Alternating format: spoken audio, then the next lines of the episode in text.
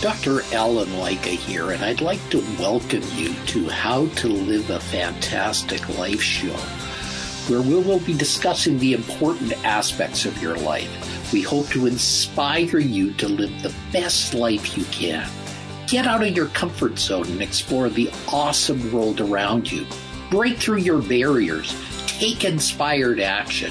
Use the difficulties in your life to achieve the best version of you ladies and gentlemen, today we have a very special guest, Carrie Lynn Hotson, who holds a Bachelor of Arts in Law and Psychology.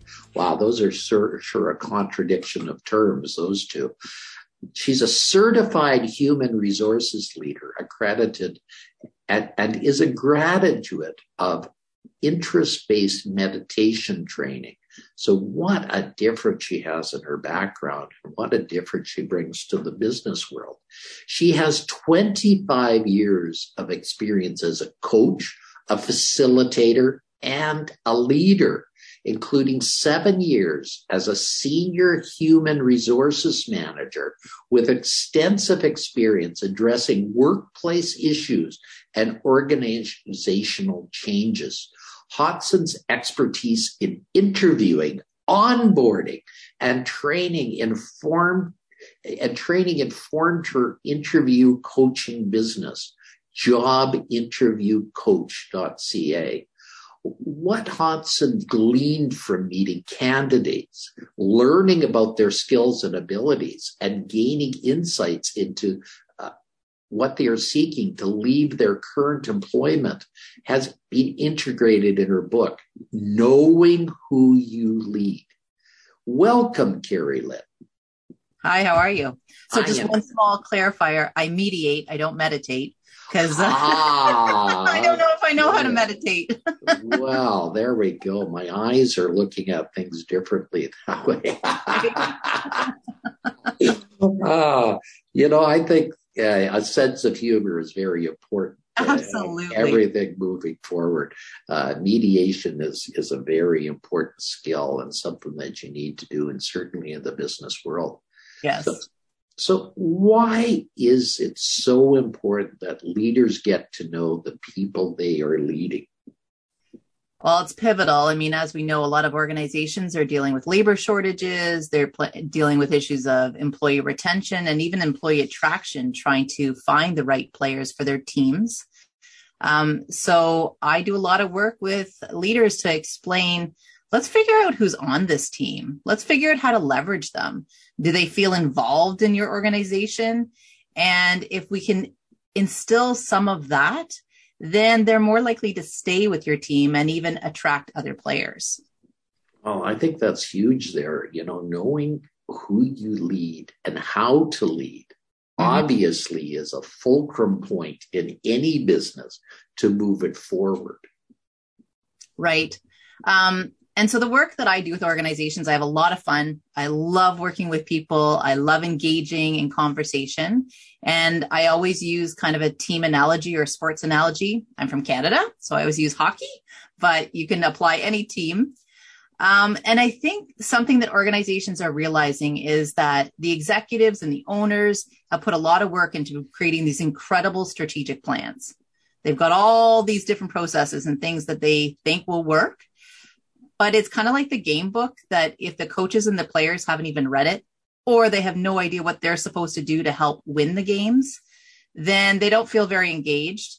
And then the people that wrote the book get really upset because nothing's happening. We're not winning games. We're not, um, you know, hitting our product margins and we're not beating the, our competition.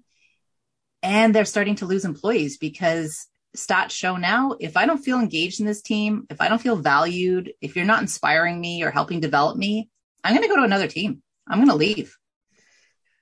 Yeah, I think that's very important these days. I think right now we're dealing with a day of collaboration. And if we don't have collaboration and buy it, I, I, think it's so easy for people to pick up their, their marbles and move on to the next person. I love it. You're absolutely right. Um, so what I did in my book was I took a lot of my experiences because I have literally been that leader and coach struggling, trying to get the team synergy going, trying to attract and retain people. I was also the one running those leadership training courses that you've gone on that you think, yeah, great, Carrie Lynn, awesome theory. But when I go back to the office, I have no idea how to do this. I don't have time to do it. It doesn't work with the team players I have. So what I tell my readers is I'm not here to teach you your game. You, you know it. You, you know your game very well. You know your organization well. You know what you need to do. You know the processes. What I'm here to do is help you engage in those conversations that we need to have with key players to figure out what's going on. It could be conflicts that have literally gone on for years that nobody has mediated and no, and they've caused mistrust. That's a big one in organizations.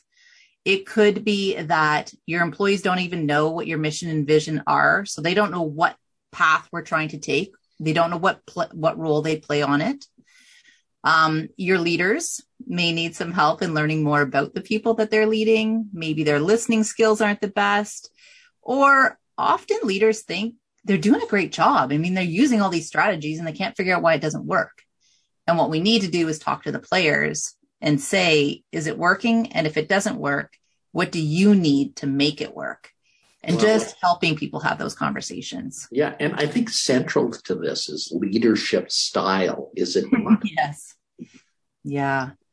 Um, and I think you know, I tell people like, think about the best leaders you've ever had. What were the things that you want to emulate? And then think about things that you maybe don't want to emulate in your own leadership. And sometimes we're trying so hard to do it and we think we're doing well. And in my book, I give lots of examples where I thought I was doing it well, but it turns out I wasn't. You need to check back with the people that you're leading. That requires you to be vulnerable. It requires you to understand your own leadership and it requires that you be open to feedback.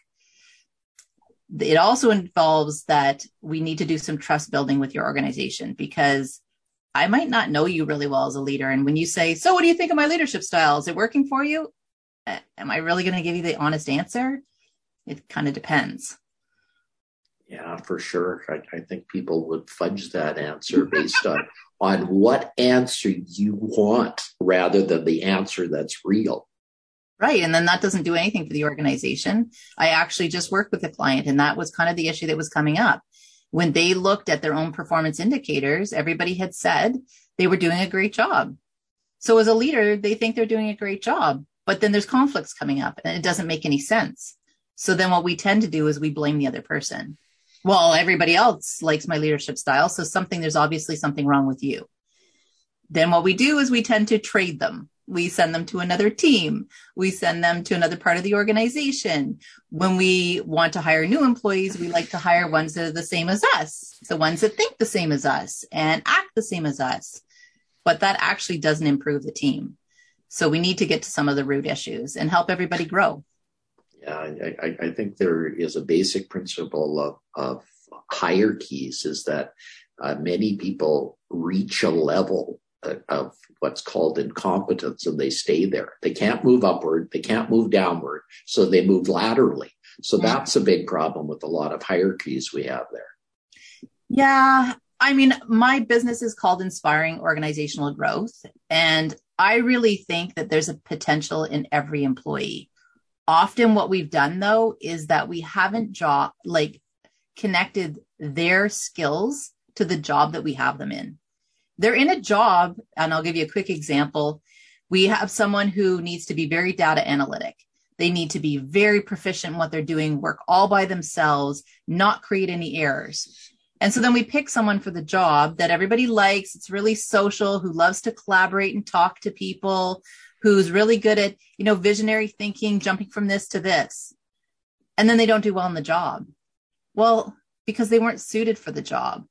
So it's not that they don't, um, we can't leverage them as an awesome team player. We don't want them to get discouraged, but we might need to rethink where we have them working in the organization. We need to leverage their skills. Well, that's huge. Are there other leadership realizations that you share in the book? yeah, lots. um, I'm pretty open and I'm willing to admit when I didn't do things well. So, and kind of along that same line, often we lead the way we want to be led. Um, and unfortunately, if I don't understand what you need as an employee, then I'm not meeting your needs. So I had um, people that were fairly introspective. They needed time to think about things. They want to reflect on stuff. And if I'm just asking you in a meeting because I'm really verbal and interactive, so what's your ideas? So what's your ideas? They're not giving me any because they want time to think about it. I didn't even know this was coming up in the meeting. Where's the agenda for this? Where's this going? What's the intent of it? And I wasn't giving them any of that. So good for them. You know, they gave me the follow the follow up and the feedback and I changed the way I did things. I need to structure it more. It's not my strength. And this is where leaders need to know what's your strengths and what are those cautionary behaviors. I'm not great at details, but people that work with me, they need specific detail. So I've got to give it to them. Yeah, I, I think meetings are a very important part of the structure, and I think people have to think about their meetings beforehand. Uh, I've I've learned a long time ago if you don't have an agenda for a meeting, you really don't have a meeting. Mm-hmm, mm-hmm. And then another piece that I move into as well is how are you now leading in a hybrid or remote setting? How are you hosting those meetings? Because unfortunately, when you think about it, we used to have meetings where everybody would come in 10 minutes before, we'd all have our coffee, we'd chit chat about the kids, the weekend, what each was doing. You got a good feel for this person's dog died. I need to check in with them. Now we log in two seconds before we go live. We sit half of the time. We don't even have our cameras and mics on. Someone just talks, you know, barks out the orders or whatever it is, and we're done. And then everybody's on to their next meeting. And so what it's done is it's really taken a lot of that ability for leaders to get to know their people away um, so now I'm giving you strategies on how we kind of need to reinstill that because the reality is a lot of these people are leaving and they may have been thinking about leaving months ahead, but you d- had no idea. You didn't know. And then they're gone. Yeah, I think we've made some big mistakes in, in some of the things. And unfortunately, those mistakes are going to compound as mm-hmm. we keep this world going where we stay virtual rather than we move back to an in office setting. Yeah, well, and that's so interesting too, because that's another really great discussion I've had with leaders because some leaders want it to go back to the way it was. I knew how to lead really effectively in that setting. I wanted to go back. Everybody come back to the office. We'll get this energy going. I can do this. But you're, it's not about what you need. It's about what the people you're leading need. What do they need? They mean need flex. They may need hybrid. They may need remote.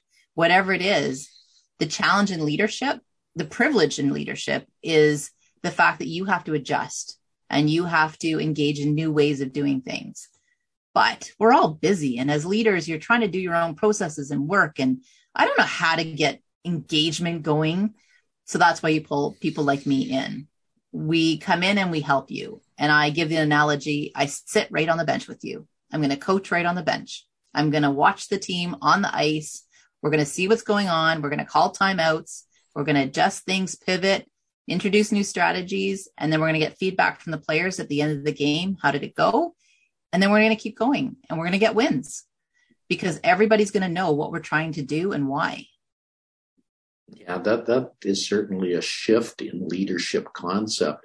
I, I mean, it used to be that a leader used to be at the top barking orders. Mm-hmm. Now he has to not just bark orders, he's got to take the feedback from his the team that he's leading and, and move the puck forward, so to speak.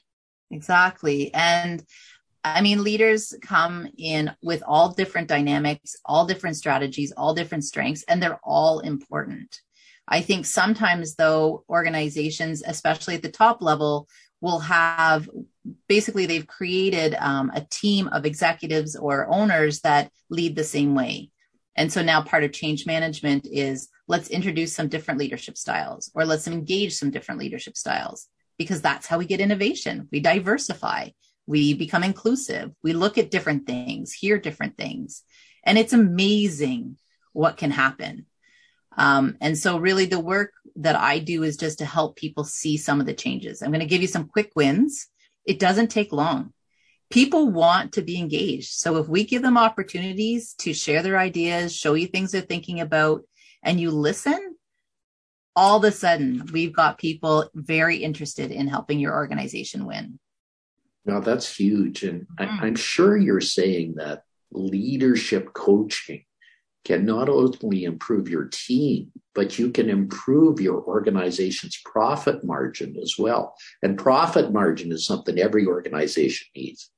Absolutely. And that's actually the direct work that I'm doing with business right now. My program is called Retention Accelerator.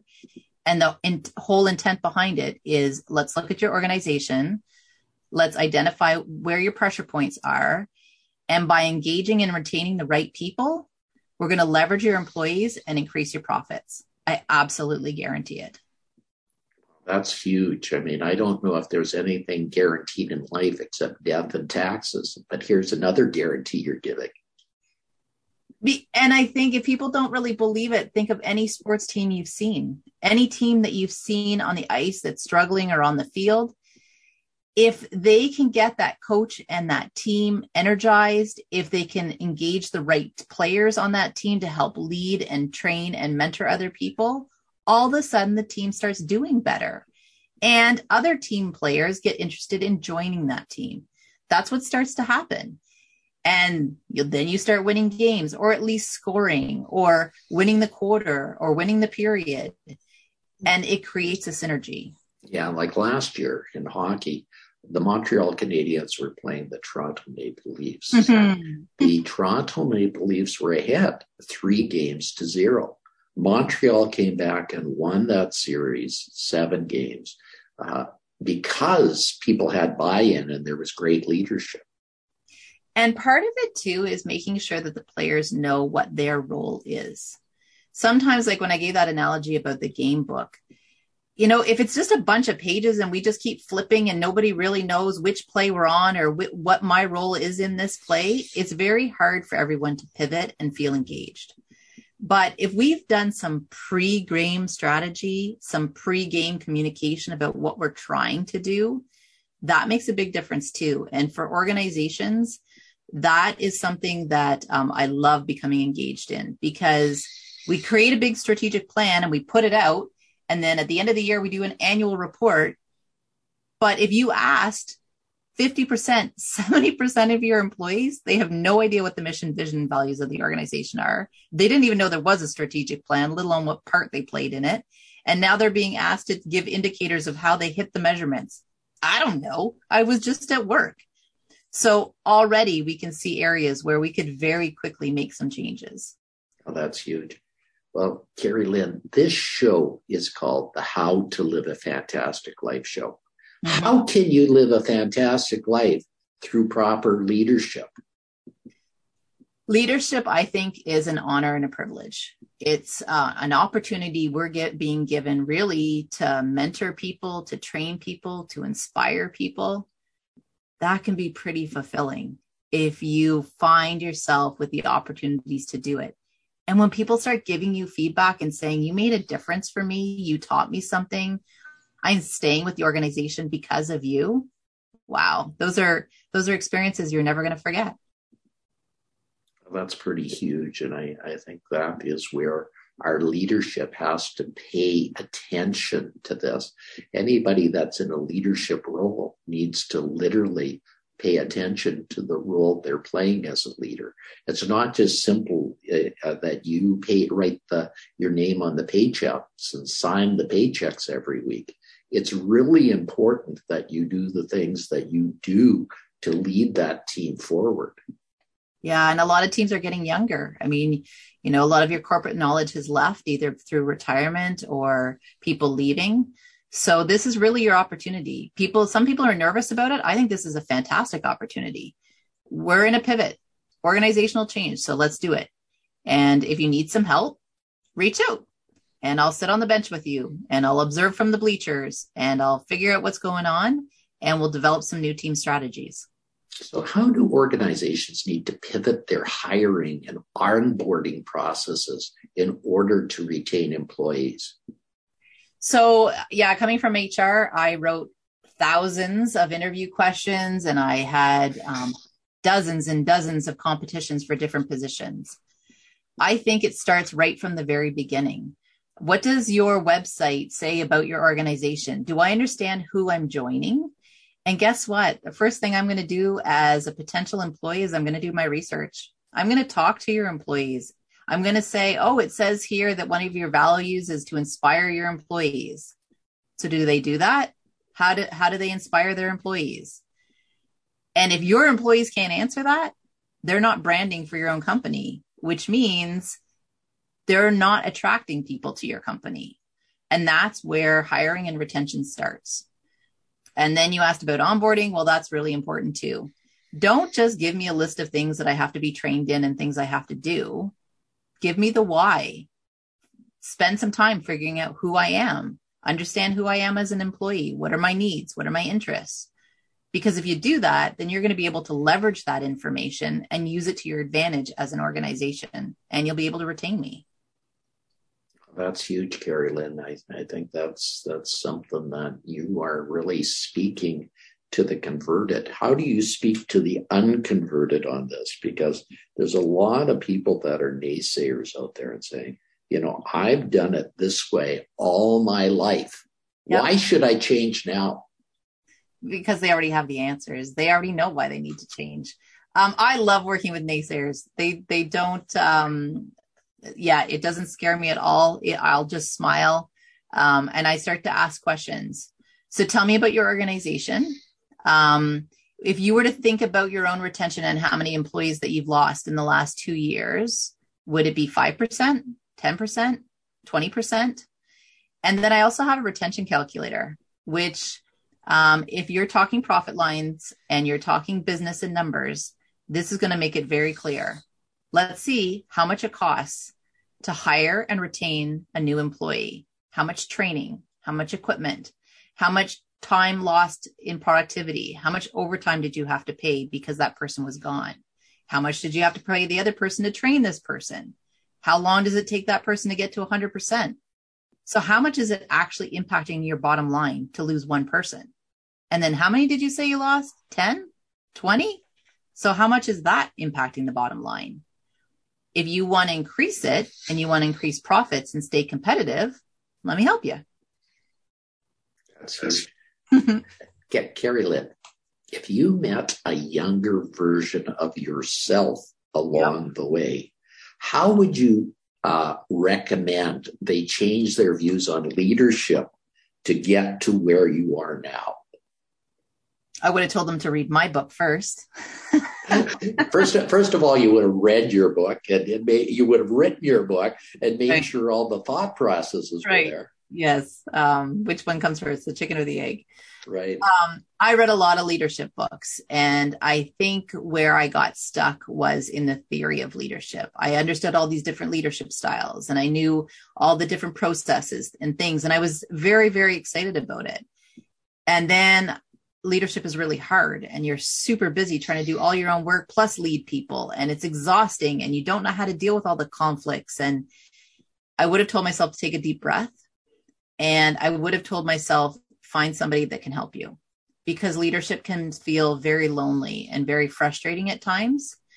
And sometimes you need somebody outside of the organization because organizational trust. I don't know if I can lean on you as another leader in my organization and tell you how I'm faltering.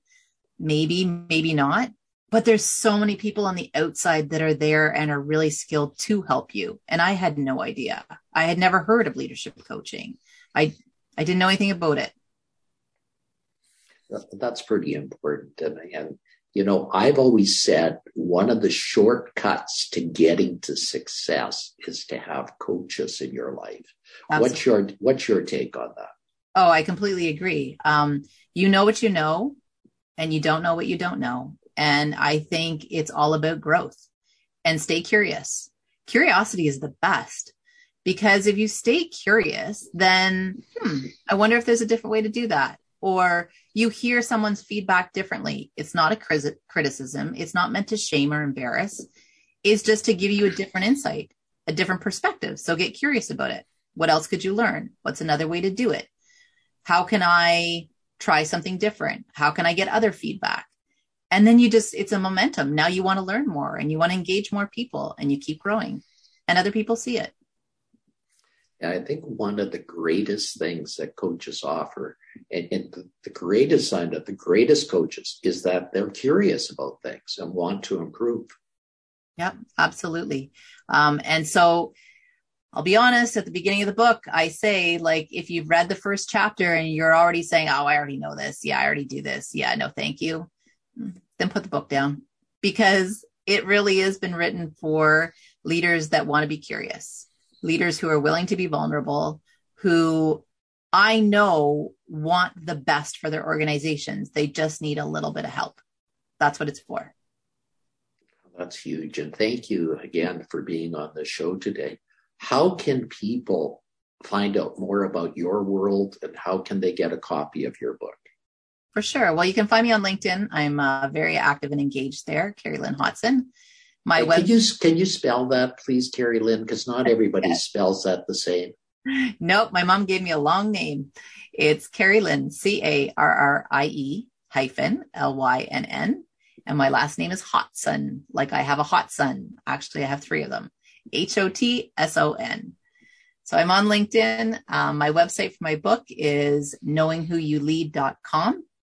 And my business is called Inspiring Organizational Growth. Cool. And what's the name of your book so everybody can get it on on you on one of the services out there? For sure. Um, so my book is called Knowing Who You Lead, and it, it helps leaders understand the important issues about why you need to understand just what's happening with your employees and how you can better engage and retain them. Well, thank you so much for being here today. I'm sure our audience will get a lot of information about leadership here and take it forward right? It was a pleasure meeting with you. It was my pleasure completely. Thank you again for being on this show. Thank you so much. Ladies and gentlemen, if we can help you with your, your life or your business as well, please check out my website, Dr. Allen Lycka, D R A L L E N L Y C K A dot com. Look forward to talking to you soon. Bye for now. You've been listening to How to Live a Fantastic Life. Be sure and pick up a copy of Dr. Lycka's book, The Secrets to Living a Fantastic Life, on Amazon.com. And you'll want to subscribe right here on this page so you don't miss a single episode. Have a fantastic day.